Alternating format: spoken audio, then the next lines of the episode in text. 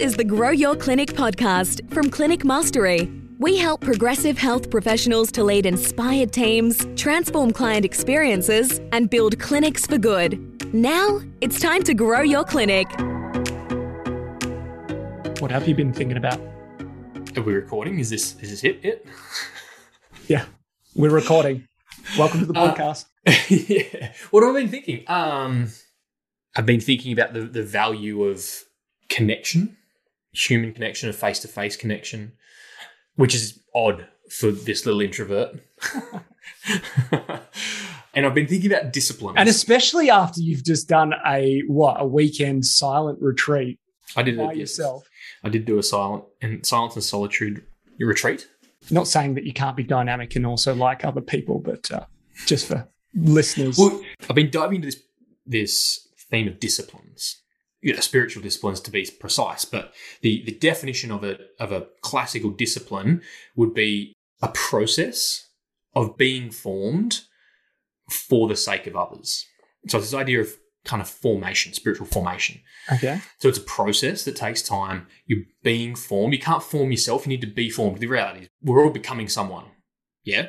Right. And so, so how do we create an environment for, for that to happen in a healthy way for the sake of others? The last thing that I want to do is end up in a navel gazing, you know, kind of the world revolves around like how much of our, how many of the challenges of the world we're in are a result of people becoming so insular and the world revolves around me.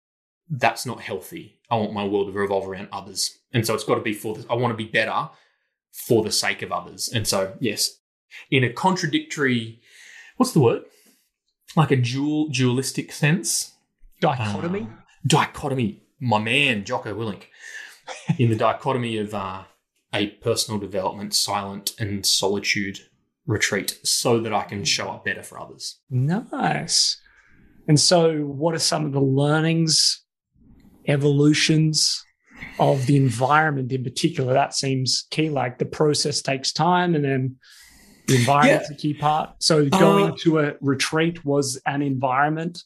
Yeah, so I guess when I say retreat, I just booked it in my diary and made it happen. It wasn't like no one else organized it. I booked a, a crummy, moldy little motel room. What a place. Here Which I was was the- thinking like you're next to the beach, you know, or in a rainforest or like near a winery. No. No, a moldy motel room. And but that was deliberate, right? I wanted not to be distracted by the environment other than the the blue stuff in my nose.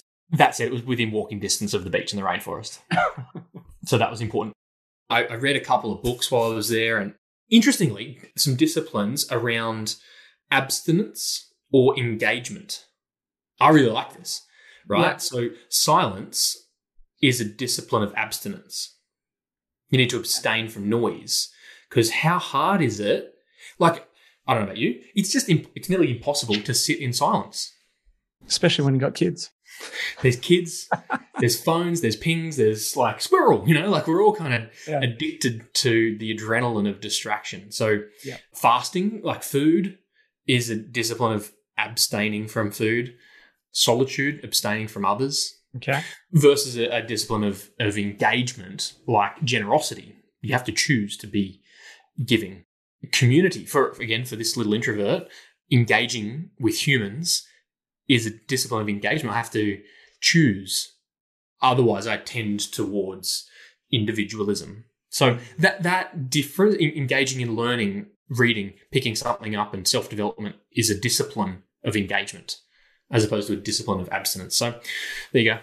It was quite It was a quiet retreat, but you're also reading. So, yeah, I guess there's noise in the mind. You're you're stimulating your thoughts there versus maybe trying to sit in meditation, not stopping the thoughts, but maybe hmm. slightly different experience. Did you then read books that were related to that, or they're totally different?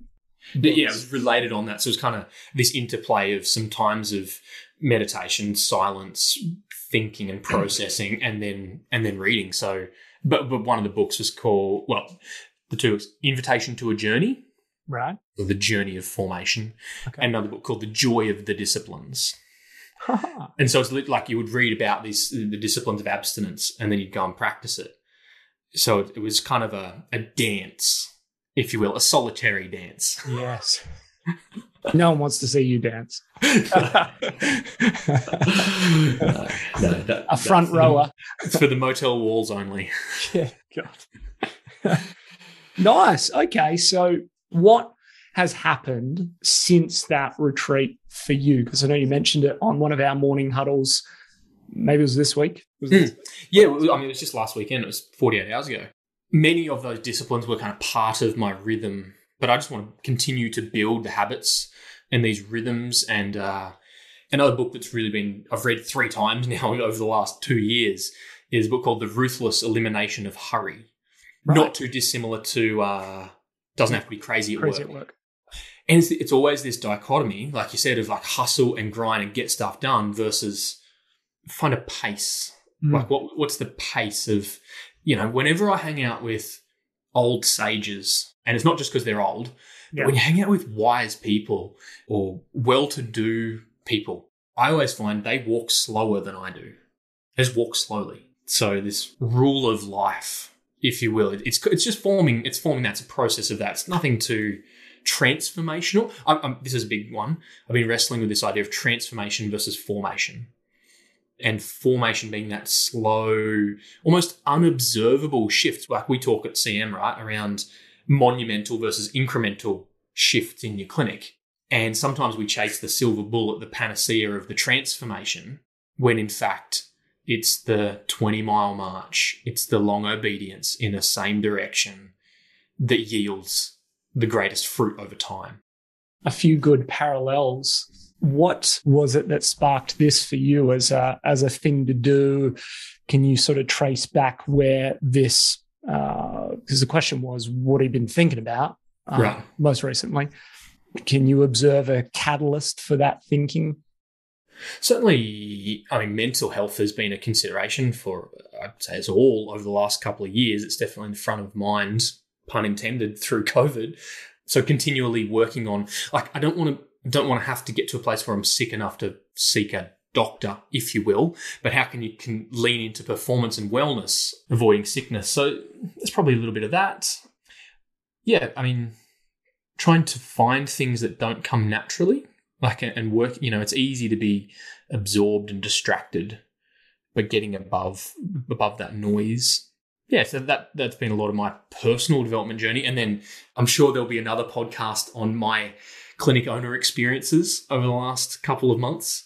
And so, just coming from that context of spinning a lot of plates and doing a lot and being busy and running a million miles an hour, which is healthy if it's coupled with times of slowness, speed and slowness. So it was a, a it was a big push, big season, and coming into a, a slower moment mm. so that we can go for another fast season. I mean, it's it's February, right? So it's a play month. Yeah. So I wanted to try and incorporate some of those principles of play as well. One of the things that you and I have often discussed is kind of this this principle of cadence or speed or rhythm. Also, the ability to be able to do deep work, deep work in your genius, kind of the work that is needed by your business to progress over time perhaps so that you're not always reacting and responding to what's going on. What have you found useful in being able to create an environment or a discipline that allows you personally to get into deep work? I think you and I, as an example, are wired very differently. And so for mine, it's closing loops, it, it's taking care of business, then creates the space for me to get above and or, or get into the deep zone.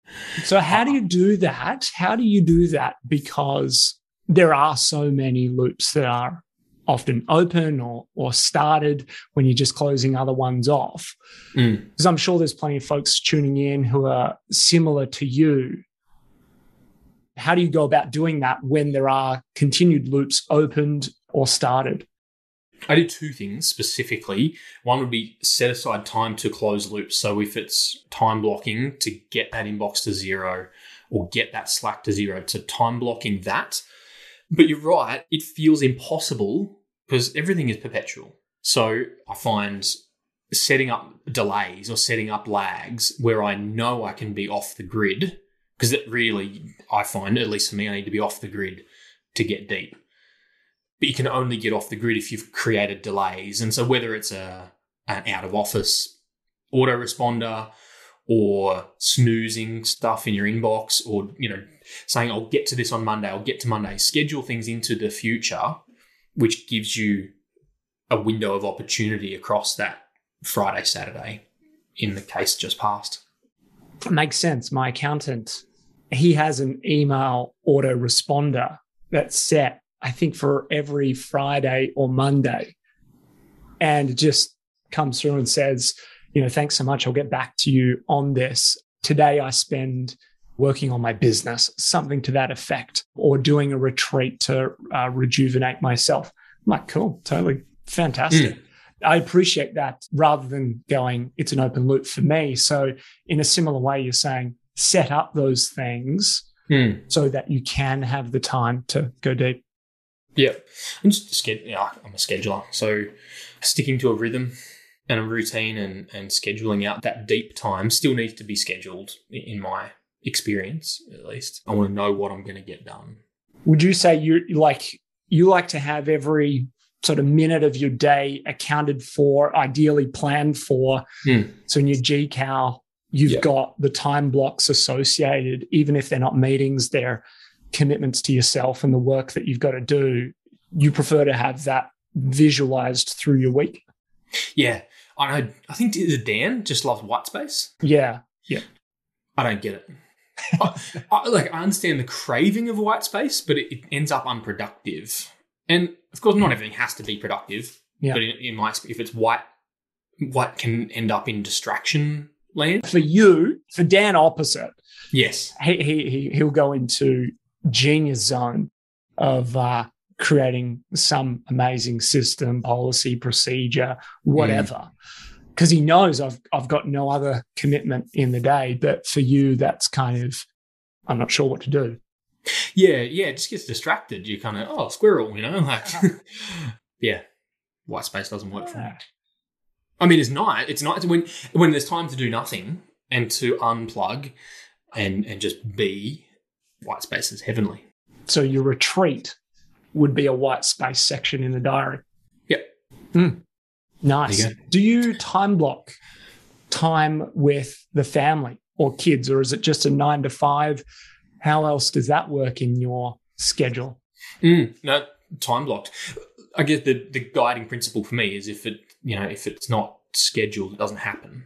And so the big rocks have to go in first. You know, you kind of prioritize the most important things first. So yeah, I mean, I've got a standing time block. Uh, I've got my diary in front of me here from 7.45 to 8.15 is family fun, is what we call it. I get home from the gym. I'll make my wife a coffee, have a wrestle with the kids before they get the school uniform on, you know, help with the lunches. And, and that half an hour is family fun. And then, you know, when I clock off work, we've kind of got an hour or so to have dinner and do the bath routine and read the books. And yeah, that's got to be scheduled.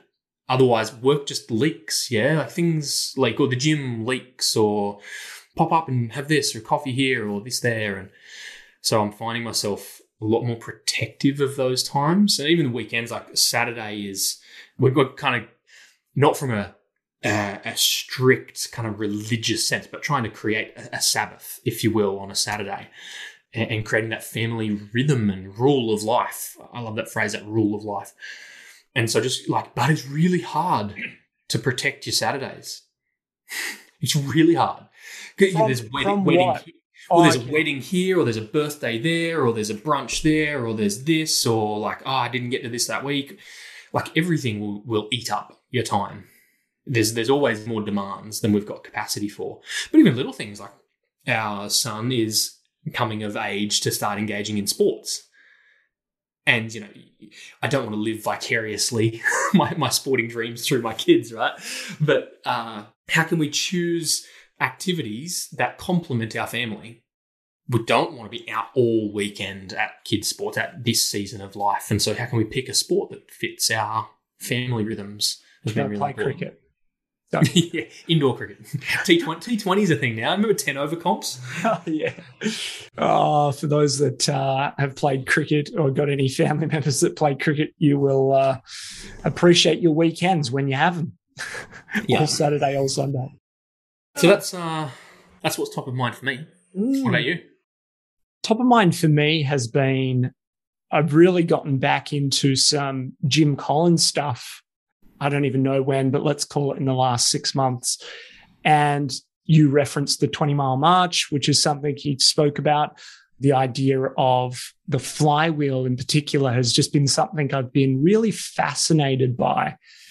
As I remember reading it ages ago, but maybe not having the awareness, mental acuity, whatever it is, to go, wow, that could be really cool. And then go through the exercise of defining it. Right. I guess from a meta perspective, one of the things I think a lot about, in a similar way to what you're referencing, is flow. And how do I create more flow in my day, in my week, in my month? And that covers like everything workflow, life flow, etc. Um, so often I'm the one opening the bloody loops that Jack likes to close.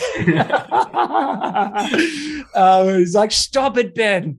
But that kind of how do I do things that I don't necessarily feel I'm putting on different hats, if you would, but it's just me in my jam, whether that's entertaining the kids, whether that's going out for coffee with a friend, or whether that's doing some work.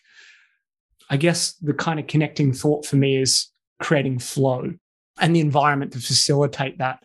And part of the work element of flow, if you would, I really liked, and I'm a very visual person. So I really liked the visual Mhm. of the, the flywheel coming back and going, hey, actually, this like literally connects a bunch of dots that have been open in my head and I haven't known how to connect them Right, right. or I just haven't observed it or articulated it in such a way that's like, God, that's so obvious. So that for mine has been like a, a really great framework for flow in a few different areas. I'm curious. How do you show up when you're not in flow? You'd probably be better to answer that question. It's uh, not on the record. Not on the record. No, no, no. How do I show up? like, like, how does it how does it manifest? Uh, because I'm, I'm, you know, I know there's some flies on the wall here, proverbially listening in. So you know, Yeah. for, for people to perhaps empathise or, or resonate, how do you like? What's it? How does it manifest?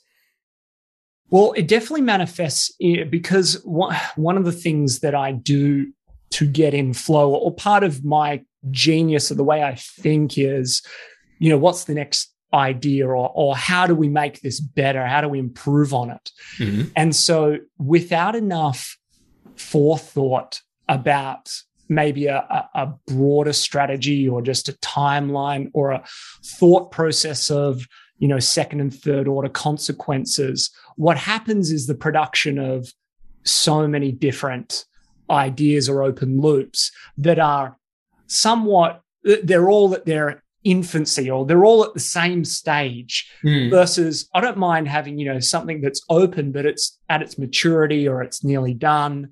And then something else can start as well. So it can look like a pile of, you know, ver- a lot of open loops for me. That's different between you and me in the sense, isn't it? Over time, like I feel I'm actually pretty good at managing, uh, or not managing, but being okay that that thing's not quite done. It's there, it's open, and I'll come back to it. Mhm. Whereas I know you'd much rather like, all right, let's close that before maybe we move on to the next one Yeah, one, one at a time. Yeah. generally speaking. Mhm.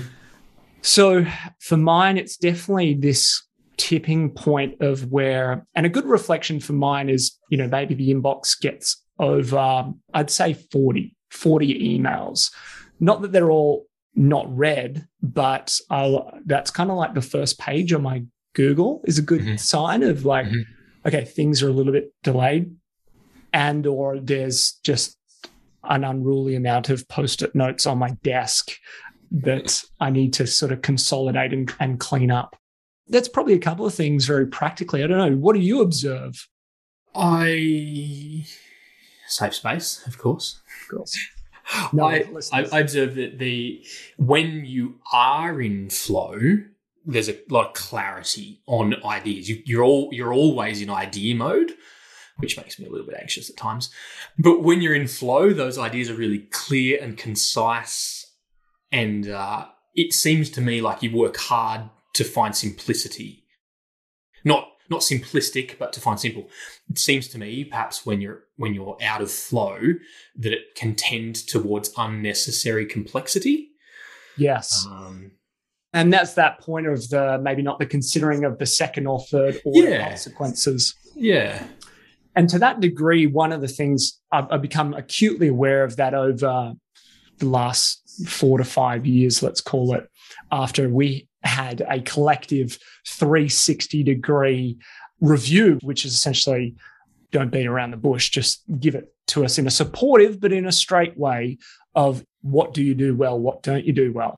And probably the just the evolution of that of you know when I do it well and when I don't do it well is I'm often I'm acutely aware of what I'm not good at. Right. And so when I am doing things well, I'm engaging other people in their sort of flow or their genius really well to help me out mm. because I know I can get to a certain point and then it's someone else's genius. So the other side of that is I am holding on to too many things at mm. once. Now I'm totally okay. You probably know me. I definitely have a bias more towards let people go and do on their own devices kind of thing. Yeah, sure. Which has its downfalls and it has its positives as well. But it's probably when I'll, I'll, I'll just hold on to something for a little bit too long before asking for help. I'm much quicker these days of recognizing that that's what's happened and why I felt like, gee, today was a really tough day. Why was that? Oh, it was because you didn't actually progress that thing. Like it kind of went around in circles, or you didn't get to it, or you didn't hand it over to someone else. Uh, that's usually when I find, okay, that was a bad day. Put it behind me. Tomorrow I'm going to engage more people in this to help mm. me hmm. out. I'm not a disciple of Tony Robbins, probably to the same extent you are, but I observe in you at least this extra human need. How many human needs is there? Six? Yes, according yeah. to Tony. Yeah, yeah, yeah. Well, there's almost this seventh one, right? Of like progress. I don't know if that's one of Tony's or not. Oh, but I, I say growth. Growth is one of them, but progress. Right. Yeah, yeah. Yeah, I often observe that in you. It's like, right, it, it's kind of not growth at all costs. That's certainly not what I'm implying. But yeah. it's like if I don't, if I haven't made progress, if we're not getting somewhere, I have an unmet need. That's a great point. Great observation. Great observation because literally, like just out of out of view here is, I keep at a very high level the most important things that I'm part of or working on or accountable for. And I've been coming to that more and more recently at the end of the day. And I look at it and I go, what did I make progress on today? That's literally the question I ask myself. And I feel good, even if it was, I answered an email about that thing and moved it forward. It, it, it, it was at this point this morning it's now at this point this afternoon, it's mm-hmm. progressed. Yeah. So yeah, I, I really feel like if I just keep, and that comes back to flow, is that are things flowing like a river versus still like a lake? I like to just keep it going. Mm. So hence why I like to have something on my desk, add my contribution to it, and then pass it on to the next person to add their skill set, perspective, flavor, and then it can come back to me. But I really enjoy helping other people experience that sense of flow. Uh, literally on the board here, it says workflow versus workload. Mm-hmm. And I feel like when it's a load, it's like there's too much that's piled up. And I literally think of it like uh, like a waterfall or a running river, if you would. I didn't actually move that to someone else. Now, I guess I sometimes think, well, don't just pass your problems on to someone else hmm. like, you know, throw more workload to them. But have I have I contributed to that thing and then floated on to the next rightful person to continue that flow? So that's, that's how I think about it. progress. There you go. Fascinating. Thanks for being my counselor and my psychologist. I, I, think as I engage with clinic owners around the place, and these types of conversations are probably what's lacking. Yeah, there's certainly room for all sorts of conversations, but us to to bounce around and, and hopefully this is insightful, useful for someone watching or, or, listening, and, and if nothing else, to go, yeah, I feel I feel that on a, on a, like an esoteric level um, that there's someone else like me in the world it is it is funny how you can you can tend to think of that, and a lot of the clinic owners that we work with will say that. I had one just the other day, like, "Oh, thank God, you know, I'm not. I thought maybe I was the only one." Mm. Um, um, so yeah, it is good to be able to share those those anecdotes and and learnings. It is. Well, we might pull up something there. Thanks for the chat. Great to connect. Talk soon. Bye for now. Thanks for tuning in to the Grow Your Clinic podcast. To find out more about past episodes or how we can help you, head to www.clinicmastery.com forward slash podcast. And please remember to rate and review us on your podcast player of choice. See you on the next episode.